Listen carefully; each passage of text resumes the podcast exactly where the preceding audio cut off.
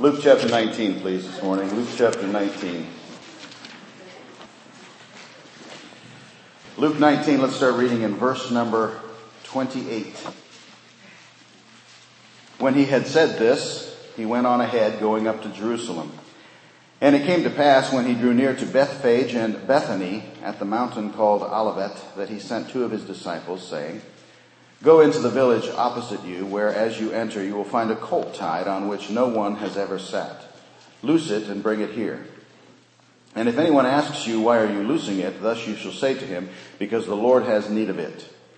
So those who were sent went their way and found it just as he had said to them. But as they were loosing the colt, the owners of it said to them, why are you loosing the colt? And they said, the Lord has need of him. Then they brought him to Jesus, and they threw their own clothes on the colt, and they set Jesus on him. And as he went, many spread their clothes on the road. Then as he was now drawing near the descent of the Mount of Olives, the whole multitude of the disciples began to rejoice and praise God with a loud voice for all the mighty works they had seen, saying, Blessed is the King who comes in the name of the Lord, peace in heaven and glory in the highest. And some of the Pharisees called to him from the crowd, Teacher, rebuke your disciples. But he answered and said to them, I tell you that if these should keep silent, the stones would immediately cry out. Now as he drew near, he saw the city and wept over it, saying, If you had known, even you, especially in this your day, the things that make for your peace. But now they are hidden from your eyes. For days will come upon you when your enemies will build an embankment around you, surround you, and close you in on every side, and level you and your children within you to the ground. And they will not leave in you one stone upon another, because you did not know the time of your visitation. Well, Lord, we thank you for this passage of Scripture. We thank you, Lord, for the event that it records. We thank you for the significance of it. But we pray now, Father, that you would speak to us personally about it. Help us, Lord, to see the application to our own lives. And that application may differ depending on where people are in their walk with you. And so I pray today that, Lord, you'll open each heart let there be no distraction. Let there be nothing, Father, that would hinder us. Fill me with your spirit. Help me, Lord, to preach today as you would have it done. And uh, may I be accurate and clear. And I pray, Lord, for uh, the Holy Spirit to give us all understanding. And help us, Lord, to be uh, hearers today and responders today. And so we give this time to you, Lord. We believe in the Holy Spirit this morning. And we pray uh, for his guidance. And we pray it in Jesus' name. Amen. Well, we are now in the midst of Holy Week. Holy Week, the last seven days leading up to the cross and the resurrection, the empty tomb of the Lord Jesus Christ. Traditionally, we believe that the last week of Jesus' life looked like this. On Sunday, today, the first Palm Sunday was the triumphal entry into Jerusalem. On Monday, we see Jesus entering the temple and cleansing the temple. On Tuesday, we see controversies with the Jewish leaders. And then on Wednesday, there's not a whole lot said about what happened on Wednesday. It was apparently a quiet day. But Thursday, we have the preparation for the Passover. Friday, we have the trial and the crucifixion of the Lord Jesus Christ. Saturday, Jesus is resting in the tomb. And Sunday, Jesus is raised from the dead. Well, today we're remembering and pondering that first day. And, and just as several have said this morning, Amy's mentioned it, others, uh, maybe I said it earlier, I don't know, but this is one of my favorite days in all of the church here. I just love the, the meaning of Palm Sunday. I just, I just enjoy the day. And that first Palm Sunday, think back to it. Put yourself there. Sit, shoot yourself back to a time machine and stand there and, and imagine what it must have been like. It must have been an amazing and an interesting day. Had you been there in Jerusalem that day, you might have heard some sort of commotion coming from up on the Mount of Olives. I would expect that you would have heard it because it must have been quite a scene. And you might have looked out from the walls of Jerusalem across to the Mount of Olives and you might have asked, what, what's going on over there? Because something was. Something was going on. Something was happening on the Mount of Olives that day. See, Jesus was riding down the side of the Mount of, of, of, of the hill, the west side of the hill, toward the city toward the city. He was being praised by the people and by the crowd as their Messiah and their King. People were shouting for joy. People were waving palm branches. People were placing them in the road in front of him and their garments strewn in the path before them. Now, if you're an observant person this morning, you no doubt noticed that in the gospel account we chose this morning, there's no mention of palm leaves. Did you notice that? Luke just happens to be the only one of the four who doesn't mention the fact that they used palm leaves. But we are accurate in our use of palm leaves because the other three all do mention the fact that he used palm leaves. But there's something, something that was happening on the Mount of Olives. Jesus, the Messiah, was openly now, openly declaring himself to be their king. And he was saying to his people, accept me, and I will bring the kingdom. Of course, we know that didn't happen. Of course, we know that they rejected him. As Rick Warren said recently, it only took five days for Hosanna to become crucify him. And we'll talk about that more on Friday night during our Good Friday service. The sad truth about the rejection and, and the Good Friday. But today I want us to ponder just the events here. I want us to just think about what took place on this day in this particular scene. And I want us to notice that there was four different types of people that were involved here and four different, I think, reminders that we get from each of them and we can apply to our lives from what was happening that day. First of all, look at verse number 32. Verse number 32. So those who were sent went their way and found it just as he had said to them. They found it just as he had said to them. I think there's a reminder in that verse to his followers. To his followers. And of course, they were the principal component, I think, that was making all the racket that day. The majority of the noise, the majority of the praise was coming from his followers, his disciples. And I don't know about you, but it might, it might seem like a minor detail of the story. The simple truth of verse number 32 there, that when they went, they found it exactly as he said it would be. But I don't think it's minor at all. I think it's a wonderful, wonderful reminder to us that when Jesus says, what Jesus says we'll find, that's exactly what we find. When we do what Jesus says, we find things exactly as he said we would find them. He taught them the same lesson a little bit later in the week. In chapter 22, they were told to go and make preparation at the upper room for the Passover. A very similar thing occurred there. So they went and found it just as he had said to them. And they prepared the Passover. Now, not everybody would this, would this reminder have applied to. Not everybody would have found this to be true. It was his followers, those specifically who were obeying him. That's the ones who found this to be true the ones who were following closest to Jesus. They're the ones who see that to be true the most often. Think, think, about Peter, James, and John. Peter, James, and John were the ones who were privileged to be on the Mount of Transfiguration with Jesus. Peter, James, and John were the ones who were privileged to be with him on Gethsemane and pray with him there. They were his followers and following closer than the others, and they were the ones who most often saw that when we do what Jesus says, we find out he means exactly what he says. We can trust him. We can trust him. So those who were sent went their way and found it just as he had said to them. You know, I'm, uh, I'm almost 55 years old. I know I don't look anywhere near that old, but I am almost 55 years old. And I've been saved for 43 years. Hmm.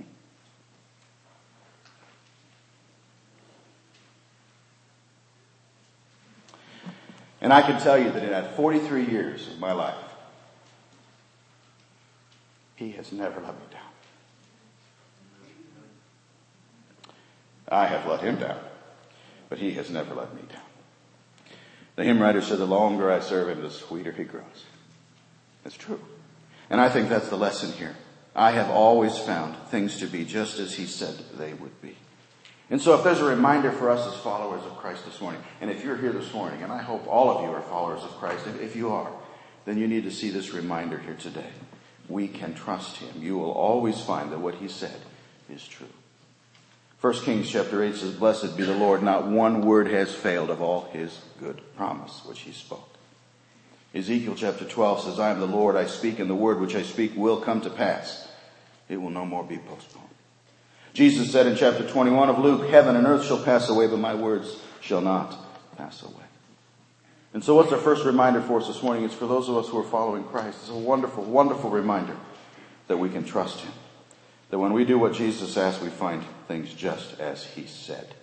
So those who were sent went their way and found it just as He had said to them. Let's look at another one. Look at verse 38. Verse 38. Saying, Blessed is the King who comes in the name of the Lord. Peace in heaven and glory in the highest. Blessed is the King who comes in the name of the Lord. I see here a reminder to the onlookers. There were some in that crowd that day who were not followers of Christ, certainly. There would have been more than disciples there. There would have been some who were simply looking on and who probably were scratching their head in, wonderment as to what in the world is going on here. They just happened to be onlookers looking out their windows, standing in the fields, watching as this amazing procession went by. And those who were onlookers would no doubt have wondered at the declaration they were hearing. Blessed is the King who comes in the name of the Lord. You know, it's kind of like that today, isn't it? You know, there's a lot of people today who standing on the outside looking in at Christianity and think we are absolute loons. You know that, right? They think that we're completely nuts. We stand up here and we say that we believe that Jesus is the King. And they look at us like we're crazy. We say, we, we believe we, we serve a risen Savior. Jesus is alive. And they go, what? Come on, the resurrection? You can't possibly believe that. You probably had people say that to you. When we say we believe that He is the King of kings and Lord of lords and is going to rule all forever, they wonder. But you see, the thing is, it was not fiction that was proclaimed that day. It was fact. When they said, blessed is the King who comes in the name of the Lord, it wasn't just a story, it was the truth. And the onlookers heard it. And so it's a vital reminder to all this morning who might be on the outside looking in, He is the King. He is the King, and He does come in the name of the Lord. People questioned it then, just as they question it today. Almost immediately after this particular thing took place, he found himself being questioned. In chapter 20, the first two verses, we see that it happened on one of those days as he taught the people in the temple and preached the gospel that the chief priests and the scribes together with the elders confronted him and spoke to him saying, tell us by what authority are you doing these things? Or who is he who gave you this authority? And so they were the naysayers then. But Jesus was always clear. Not only here as he rode into the city, but all throughout his ministry, he had been proclaiming himself to be king. Sometimes he even proclaimed himself more than that. John chapter 8 and verse 58, Jesus said to them, Most assuredly I say to you, before Abraham was, I am. He didn't stop at declaring himself to be king. He was the king. The king. Isaiah had prophesied it of the increase of, the, of his government and peace there shall be no end upon the throne of David and upon his kingdom to order it and to establish it with judgment and with justice from henceforth even forever. The zeal of the Lord of hosts will perform this. Jeremiah had prophesied it. Behold, the days come, saith the Lord, that I will raise unto David a righteous branch, and a king shall reign and prosper, and shall execute judgment and justice in the earth. And so to the onlookers, maybe those who are wondering, maybe there's some of those in the room this morning. Maybe there's someone here who has never believed, someone who has never stepped out, someone who has never placed their faith and trust in Jesus, never become a follower of the King. Maybe you're one who's always been wondering and always on the outside looking in. Well, you need to hear the crowd today. He is the King, and He comes in the name of the Lord. There's a third reminder here. It's in verse number 40. Actually, let's start reading in verse number 39. And some of the Pharisees called to him from the crowd, Teacher, rebuke your disciples. But he answered and said to them, I tell you that if these should keep silent, the stones would immediately cry out. I think there's a, a reminder here to the disapprovers the disapprovers. You know, there were some in that crowd. Pharisees, just like there's some in every crowd, who want to silence the followers of Jesus, who would just assume we'd be quiet and go away. Our world is full of them on this Palm Sunday, just like it was full of them on that Palm Sunday. Those who wish that we would just stop. America, which used to be a nation founded on Christian principles, now at every turn, at every opportunity it can tries to silence Christians. Oh, but the wonderful words of Jesus here. That Trudy tried to steal from me earlier.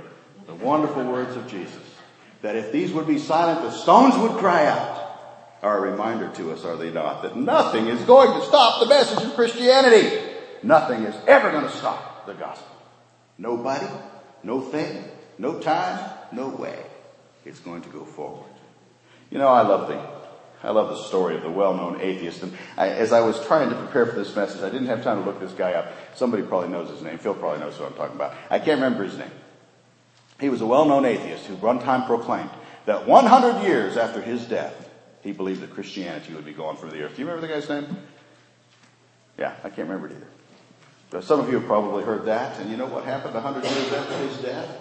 Within a 100 years after his death, Christianity was not only thriving on the face of this earth, but the house that he had lived in was being used by one of the Bible societies to produce Bibles. As far as I know, it might still be. Nothing's going to stop it. Nothing's going to stop it. In spite of their best efforts, the enemies of Christ have never been able to stop his message. His truth is marching on. If you're one of the ones like the Pharisees that day who's thinking to yourself, just be quiet, I don't want to hear this message anymore, you're fooling yourself because the message will never be silent. Jesus said, it'll be preached, even, as Trudy said, if the rocks have to preach it. So a reminder to the disapprovers. And finally, one last one is a reminder to the rejectors. To the rejectors. You know, in the crowd on that first Palm Sunday, there were some who just simply rejected the message. They rejected the fact that he was their king. They didn't want to hear anything about it. And it was to them that Jesus spoke, verses 41 through 44. Notice these verses again.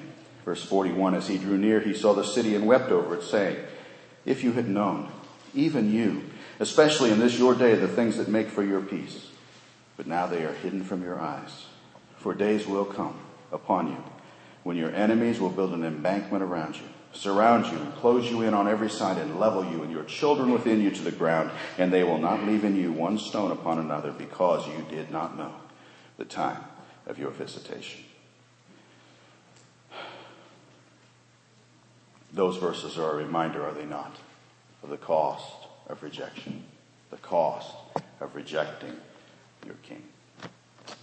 Connie also tried to steal some of my thunder this morning by telling about our trip to Israel because I was going to do that now. Thank you. Thank you very much. Yeah, you did that too. Well, as she has already so eloquently told you, last year we did have the opportunity to travel to Israel, to the Holy Land. And you know what? We stood in the very spot where these events took place. Lord willing, if we're not in heaven yet, or if the politics of the world allow, we're going back to Israel in 2014 and would encourage you to join us because you too could stand in the very place where these things took place. But you know, it's kind of sad because when we stood there, we did not see what Jesus saw on this day. Imagine for a minute, if you will, what Jesus did see. The Bible tells me here that he had started in Bethany. Bethany was a city about two miles to the west of Jerusalem, just on the other side of the Mount of Olives. He had started there. And he had made his way up the Mount of Olives on the eastern side, crested the Mount of Olives, come over, and was heading down the western side of the Mount of Olives toward the city. He probably would have entered through the eastern gate. Probably. Alfred Edersheim points out that that gate was the principal entrance into the temple. And so he probably would have gone in there.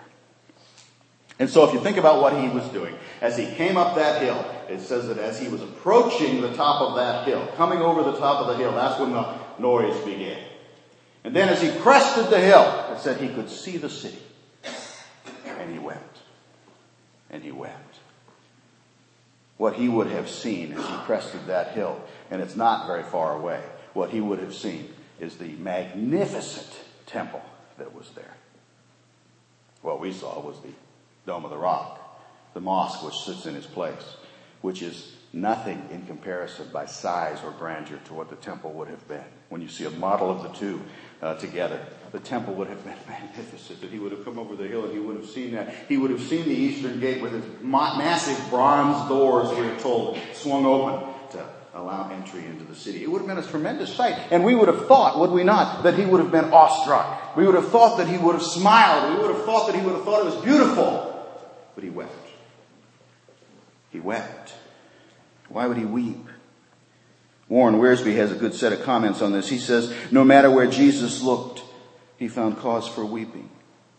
If he looked back, he saw how the nation had wasted its opportunities and been ignorant of their time of visitation. If he looked within, he saw spiritual ignorance and blindness in the hearts of the people. They should have known who he was, for God had given them his word and sent his messengers to prepare the way. If he looked around, Jesus saw religious activity that had accomplished very little. The temple had become a den of thieves. The religious leaders were out to kill him. The city was filled with pilgrims celebrating a festival, but the hearts of the people were heavy with sin and life's burdens.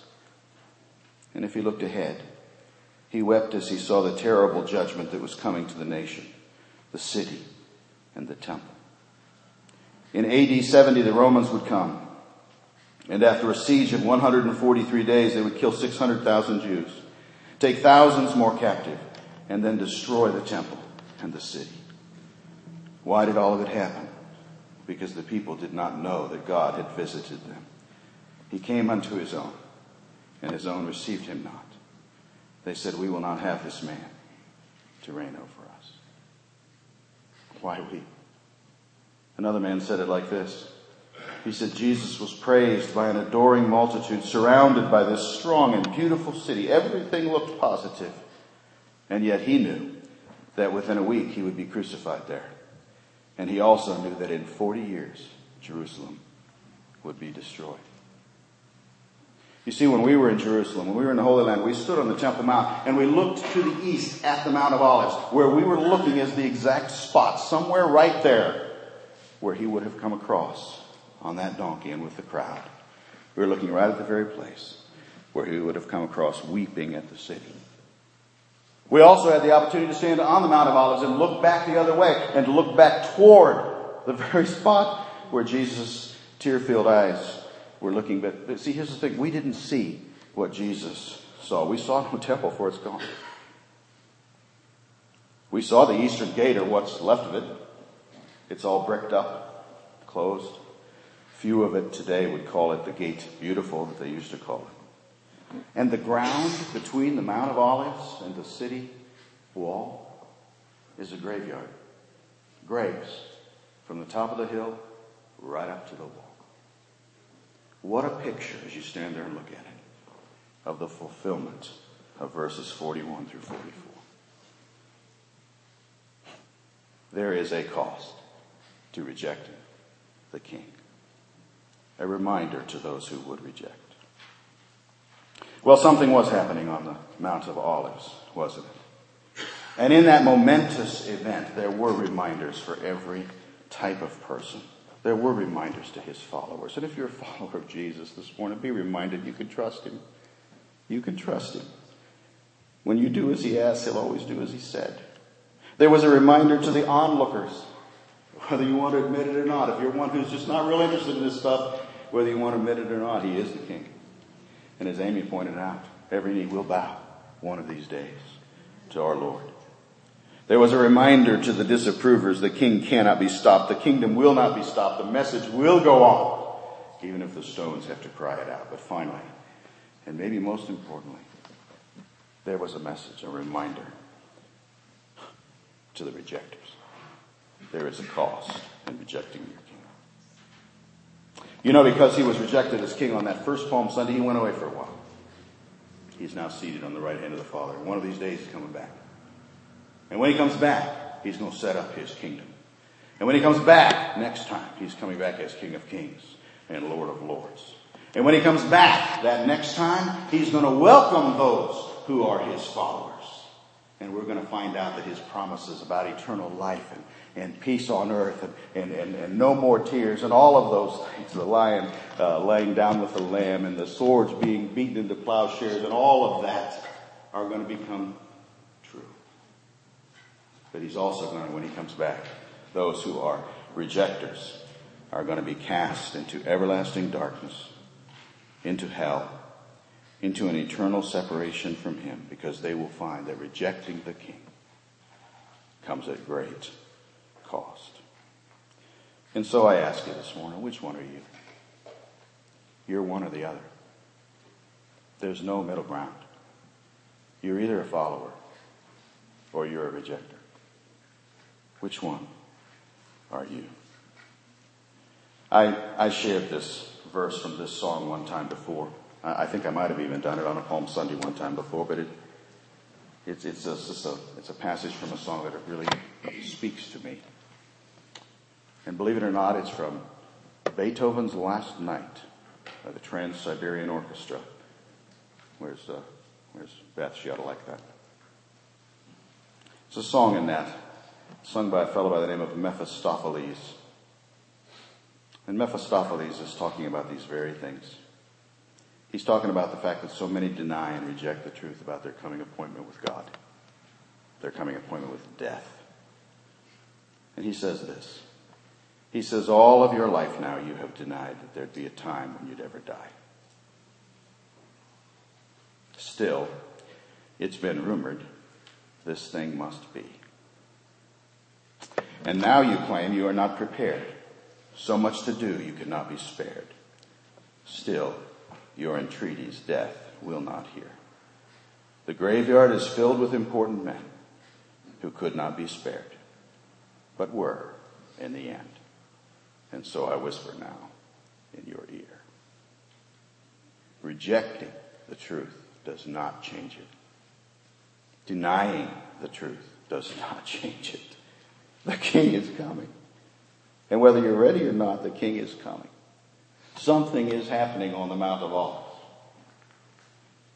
Your king is coming. And the question this morning is will you accept or will you reject?